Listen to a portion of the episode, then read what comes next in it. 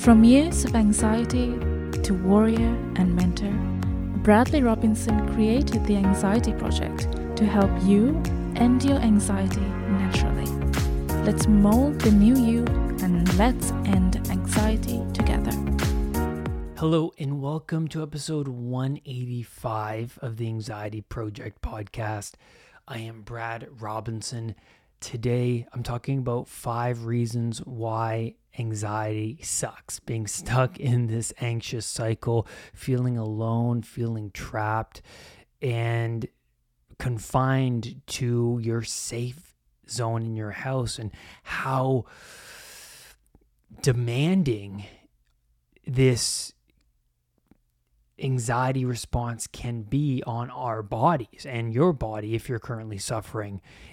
If there are people around you, like family, friends, who don't understand what it's like to suffer from anxiety, to understand what you're currently going through, please share this podcast, but especially this episode with those people. And my goal of this episode is to motivate you or to help attach anxiety to not changing and pleasure to changing your ways, right? So, why being stuck in this cycle sucks and why you need to continue to push yourself further and further outside of your comfort zone and to change your lifestyle, to sacrifice habits that aren't currently working so that the future you could be free of anxiety rather than dependent on all of these coping strategies to handle the anxiety, right? So let's first dive into your comments on previous podcast episodes, starting with Headman. He says, Fantastic podcast. Been using your meditation videos every evening and they've been working wonders. Uh, that's fantastic. And this allows me to dump any negative thoughts from the day. I was wondering how to deal with bad days with anxiety. I've just had a fantastic week, but I had one bad day and it's really put me down. I feel anxiety sufferers often times strive way too hard for perfection. I agree. So when we have bad days, we take them badly as we want each day to be fantastic and free of anxiety thoughts. That's a great point, Headman. Um, the, the, the perfection thing I agree with. Everything I, you said I agree with, but the perfection thing is a big one. Um, and when you have that bad day, it's really important to note that you need to take a step back and take a moment for yourself because we will always have those days where things start to slip. And to be very conscious of that is important and you will be the more you practice this new lifestyle of mindfulness and minimalism and in recovery uh, you change all your habits you start to become very aware of when things start to slide. And i can already see that from your comment that you're very aware. So when you have that day step back and say wait a minute here I need to figure things out in my mind. Things are so chaotic up here in the in the mind. Write stuff down. Write down what's going through the mind, the negative thoughts that are coming about. Figure things out. Maybe your schedule is so out of whack, or maybe things popped up that you didn't expect. Write those things down, or take a moment to meditate, take a moment to breathe, and that that's really necessary because those days always happen and setbacks always happen. And acknowledging that constant improvement is what's necessary for growth will help you through those setbacks. It, because someone with a developing mindset they know that these days are coming and will come and have come right now. So thank you for the comment. Allison Jones says, Do you have a way I can contact you to talk about my anxiety symptoms, I do. If you go over to unpluganxiety.com under contact, you can ask me a question. If you're interested in the program, you can ask me about the program, or if you're interested in coaching, you can ask me about the coaching. I have different coaching packages on my website. So check those out if you're interested in private one on one coaching where we set goals, where we talk about anxiety recovery, and I help you release past emotional baggage through different exercises I've learned myself through NLP and CBT. Slicks says, Thanks for this video. It's hard to keep this new way of thinking up and it's easy to slip back into the pit of worrying. Absolutely, Slicks. If you are new to this podcast, well, first of all, welcome. And I want to say that this is a recovery podcast. This isn't a podcast for coping, right? This is a podcast where I talk about strategies, techniques, and what's necessary to improve the quality of your life to be the independent person that you unconsciously are striving to become, right? That you're yearning to become. Um, so go back, listen to all of these podcasts. I recommend that you re listen to ones that really resonate with you. You write down notes and you start to take those notes with you throughout the day and you start to implement the strategies I talk about in these episodes. Now, to start off this episode, I want to talk about your anxiety and why you're feeling the way that you are. And it's a sign from your body that something needs to change. Emotional baggage needs to be freed. A relationship needs to end, possibly. Old habits are toxic and need to be burned away, and new habits need to be introduced. You are out of balance. Your programming is out of date, and the computer, your being, is full of viruses and it's lagging. It's out of date. Health anxiety sufferers are desperately trying to solve the problem to why they are ill, but solving the wrong problem. For example, they are attempting to cure the high blood pressure with medication rather than shifting their stress, their lifestyle choices. Anxiety sufferers are so out of tune with themselves because they spend most of their years masking feelings, masking their thoughts, their behaviors, ignoring the elephants in the room, right? Ignoring the consequences or not even be, being aware of the consequences of their habits because those habits and those thought patterns and those behaviors and all of that has become their normal. It's become their normal distracting themselves so that they don't have to confront their inadequacies or traumas of their past. Using excuses to not do the difficult tasks they need to do. Number five, in the five reasons why anxiety sucks, is that it makes you feel alone and unique. You have a construct in your mind of what the problem is. It could be cancer, it could be a certain disease, whatever. Usually, it's something that you reacted to strongly on Dr. Google because anxiety sufferers are problem solvers, right? They're trying to solve this underlying problem, why they feel the way they feel. They go on Google and they react to the first catastrophic thing that comes up. And then they say, well, how do I solve this catastrophic thing? How do I cure this thing? So you go to your doctor telling them what it is and they check you. They come back and they say, It isn't that thing. And you seem fine. You're okay. And that can be a temporary sign of relief. You go, ah, that's good to hear. I don't have that thing. But the sensation, the feeling, it comes back later that day. And then you say to yourself, if I'm fine, then why am I not feeling fine? Why do I still feel this pain or discomfort? What is happening?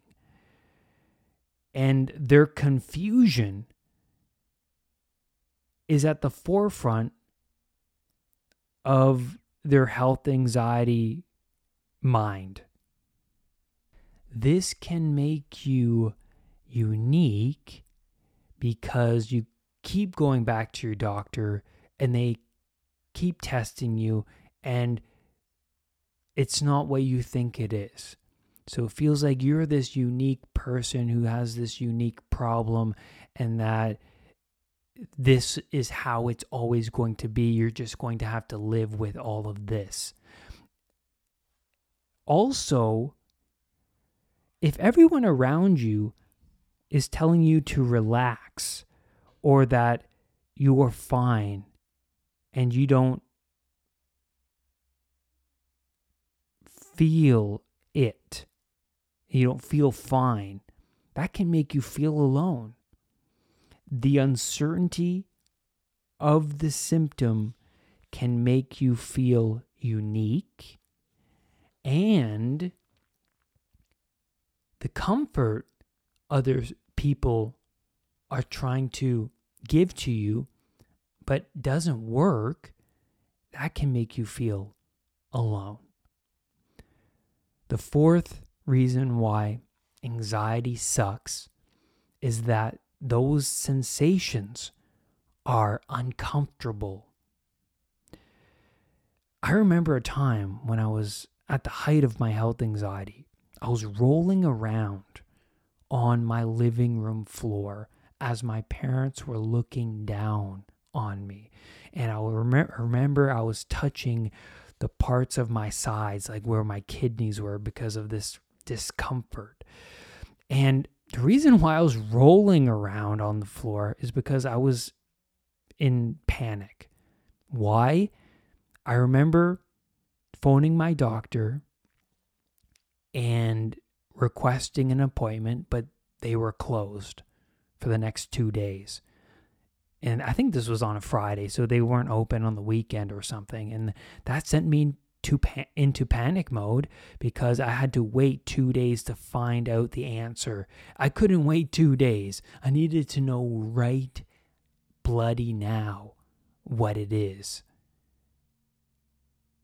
I needed to solve the problem right now. And I remember being on the floor. What am I going to do? This pain here is probably this horrible illness. What if I don't even survive the next couple days? I just want to get the answer now so I can overcome this thing. And it was dreadful. Makes you feel trapped, makes you feel helpless, made me feel helpless. The anxiety response produces physiological changes within the body. It produces an excess of adrenaline, cortisol, tightens the body, increases your heart rate, hyperventilation occurs. Your body's preparing for the danger, right? But when you're in your home, you don't see a predatory cat right in front of you. You are in your home. And this is this mismatch of environmental factors and your internal world, right? The internal world is perceiving a danger through the imagination of your cortex, through the self talk, through the feelings. But there is no physical or not physical, but I mean real danger in front of you. And this is not a long, good long term solution to have your anxiety response continuously active. Why? Because it can damage your body over a long period of time. It can produce real illnesses if you don't calm the system. Now, anxiety sufferers misinterpret these anxiety symptoms as real illnesses. This is what I'm trying to get at. Those sensations produced by the anxiety response can be misinterpreted, mislabeled. You go on Google and you say, okay, right pain, left side, and then you find out it's like liver disease or something like that. And then you react to it. But it's not that because you've already went to your doctor, you got it checked out, and then you came back home and it, the pain is still there. Well, maybe it's not the best idea to continue the Google searching or to continue the belief that it is liver disease, or you should calm the system down, calm your anxiety system down. And usually, when I do my coaching with clients, I see that once they start to calm their system down, their sensations lessen.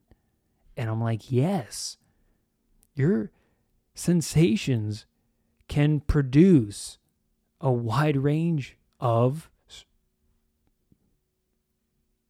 of different feelings, wide range of pains and aches within the body. Where your focus goes, you're going to keep the energy flowing towards that particular area. And that brings me to number three and why anxiety sucks. It keeps you fixated, keeps you, keeps you obsessing over that particular sensation relationships around you and your job, it gets neglected because now this unknown potential illness rises up to the top of your values hierarchy. It's what's valuable to you. And when you're around people and you're talking about your symptoms to your family, friends, coworkers, this can drive people away. It drains them. You become an emotional vampire. And you start to attract like minded people. You start to join communities online of people who are suffering from anxiety and who just talk about it. Then you start to hang around people who are complaining at work. You start to engage in negative relationships. So you start to enter a community of set mindset people, coping people. And that only keeps you in the cycle. And because you're obsessing over this feeling or the, or these many feelings is a sign that you are determined to seek a solution. So that means you must keep seeking tactics, strategies outside of what's familiar to you until you see the problem resolving. That means you have to implement strategies, you have to implement techniques from other people who overcame the same challenges you're currently battling using them as a mentor or a star in the night sky, a guide to get to point B. Really important. So many sufferers stay put in their cycle of worry. And then they use temporary numbing agents to counter the symptoms of the stress, to actively avoid worrisome thoughts, to avoid feeling the sensations. And then that brings me into number two of why anxiety sucks is that it keeps you dependent. Coping habits have a short lifespan, it's temporary numbing. To properly function in this world, I need to hold on to my family's hand for them to help me to use medications, alcohol, TV, weed, Google, food as comfort because it makes me feel good for that moment. And this doesn't work because the consequences only outweigh the initial dopamine blast. Also, that dopamine blast is only short lasting. It's only short lasting.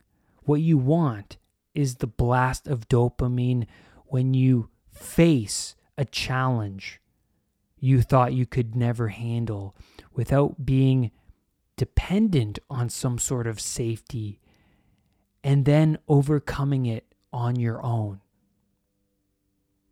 That's where the true independent individual comes forth. Is when you can walk into those uncomfortable challenges on your own, handle it, and arise as somebody who is capable of much more than they thought. And then once you start to handle those situations, you start to view yourself differently. Hey, I am someone who is able to confront these sorts of challenges. And then you start to confront other challenges you thought to be uncomfortable and you overcome them. You become braver. But it takes, well, it's necessary that you pick one domain, one area of, of fear and tackle it. And then all other fears around that start to become radically less fearful. You become braver so, for example, you overcome the fear of being in a crowded room. So, you pick an environment where that is the case. So, the mall, for example, focus on that challenge, that only challenge. Going to the mall and staying in the environment until your anxiety goes from a level 8, 9, 10 down to a level 4, 3. And then you start to view yourself as someone who's capable of being in an environment like that and not dying, not throwing up, not fainting, not having a heart attack. And then the more you confront those that environment, the less anxiety producing it becomes. And then you become braver in all other environments because of that one that one or two experiences that you've had overcoming that fearful experience of the past. Very powerful. Sometimes it might take you six, seven times in that environment to overcome the fear. That's what happened with me. At the art gallery, I had a panic attack there once. I ran out of the environment. I remember going back to the art gallery and my anxiety was like 8, 9, 10. I had a very hard time dealing with that anxiety, but I overcame it the second time. I stayed there rather than running away. It was a really rough time, but I knew it was necessary to desensitize myself. So I went back there again my anxiety wasn't as bad. It was around eight, seven. It was a rough time, but I overcame it. I stayed there and I and then I left. Um, after obviously my anxiety going down to a level three or two. And then I went back there another time, and then my anxiety was a six. And then each time I went back there, it got lower and lower until I can go there now and it'll be a zero. I just have a fun time. That's the desensitization process. The first reason why anxiety sucks is your world slowly shrinks down smaller and smaller. The reason this comes about is because you start to avoid small, uncomfortable situations, and then that grows rapidly into the avoidance of everything. So you avoid them all, and your amygdala, your fear response, it goes, okay, environments like the mall are dangerous and should be avoided. And so then you go to the shopping center, it's not the mall, but the amygdala works by associations.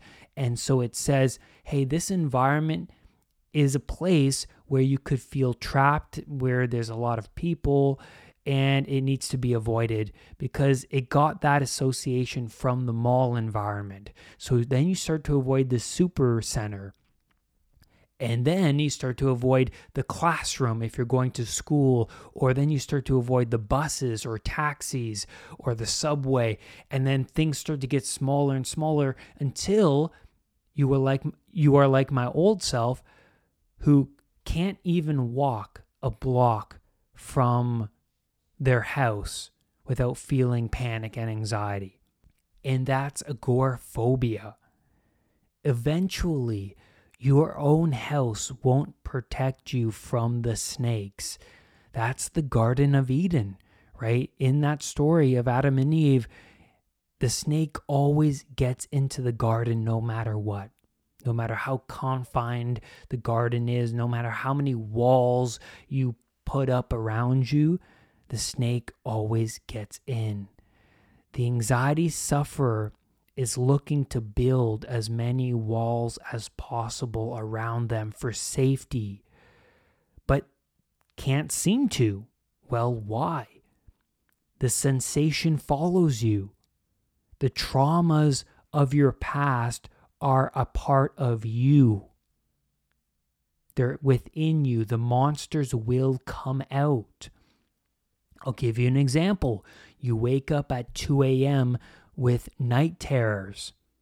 What's happening? Well, while you're asleep, the unconscious, you can look at it as the unconscious mind is opening doors. But within your unconscious mind, there, there are traumas, unresolved emotional baggage within your your own self that starts to come up while you're sleeping because the doors are opening and then that wakes you up in in panic and anxiety and then you're wondering what is happening. Well, that's what's happening. The unconscious mind is opening itself up in some sense. Things are bubbling up that you haven't resolved yet. And since they're all bubbling up at once, it's just too much, right? The glass of your being is overflowing with water. And so people shrink their worlds down smaller and smaller until everything is just too much, right? They're like a scared rabbit in their hole, just cowering away because the world itself is now a dragon, a predator. Everything's everything around them is going to eat them. But that is when you engage in the desensitization process. It's better to slay the dragon while it's a baby before it's a fully fledged adult, right? So when you are in agoraphobia, that's like the last stage. That's when everything becomes huge, right? You don't want to, it's not ideal to handle the dragon at that point because it's just too much, right? But if if you are at that point is what I'm saying, then well, there's no other choice but to go and fight the dragon no matter how big it is. You have to go and step outside of your comfort zone. You have to start slowly and desensitize yourself to the world around you. And that's what's necessary to lessen anxiety. And that's the five reasons why anxiety sucks. Thank you so much for being here on today's episode. Please leave your comments below. Am I missing something here? What are the reasons why anxiety sucks for you? And uh, I hope that this video, this podcast has helped you to attach anxiety to staying where you are and not changing and giving you the motivation to change your ways, and improve yourself. Do not let anxiety define who you are. I will see you on the next podcast episode. Bye for now. Brad's Powerful Anxiety Recovery Program is now available at unpluganxiety.com. The Anxiety Project program is downloadable the power of anxiety recovery in your own hands. Visit unpluganxiety.com for more details. Recovery starts now.